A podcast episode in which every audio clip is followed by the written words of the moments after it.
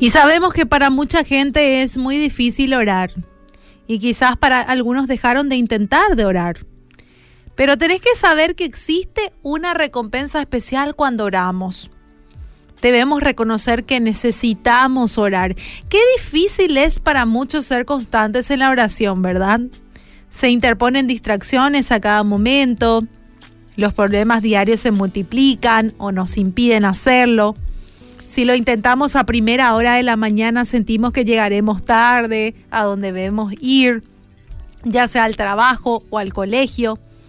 Y quienes lo dejan para la noche por lo general ya están cansados, porque no llegan a pasar más de dos minutos en oración y no la hacen.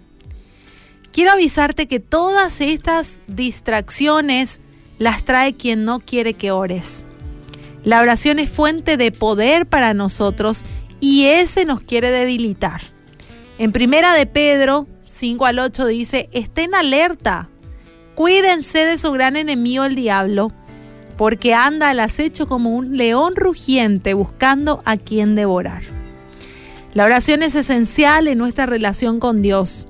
Es el conducto de comunicación con lo divino, es el tiempo de compartir nuestras preocupaciones con Él, pero también el tiempo de que dedicamos a escucharle y agradecerle.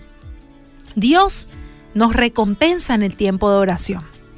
Y cuando somos constantes y respetamos ese tiempo y no permitimos que nada impida realizarlo, recibimos recompensa. Es la recompensa de la oración que sentimos porque nos hace crecer espiritualmente y nos llena el alma. En Mateo 6:5 dice, pero tú cuando ores apártate a solas, cierra la puerta detrás de ti y ora a tu Padre en privado entonces tu Padre, quien todo lo ve, te recompensará. Mi querido, mi querida, la mayor recompensa de la oración es la intimidad que compartimos con Dios. Eso es un privilegio.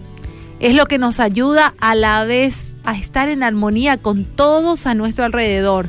Familia, amigos, compañeros de trabajo. Y nos equipa para vivir en agradecimiento y perdón. La oración no es algo que realizamos solo para nuestro beneficio, también para beneficiar a otros. Y definitivamente no es una obligación, pero la recompensa de la oración nos atrae a continuar orando incesantemente porque es una recompensa para nuestro espíritu y para nuestra alma.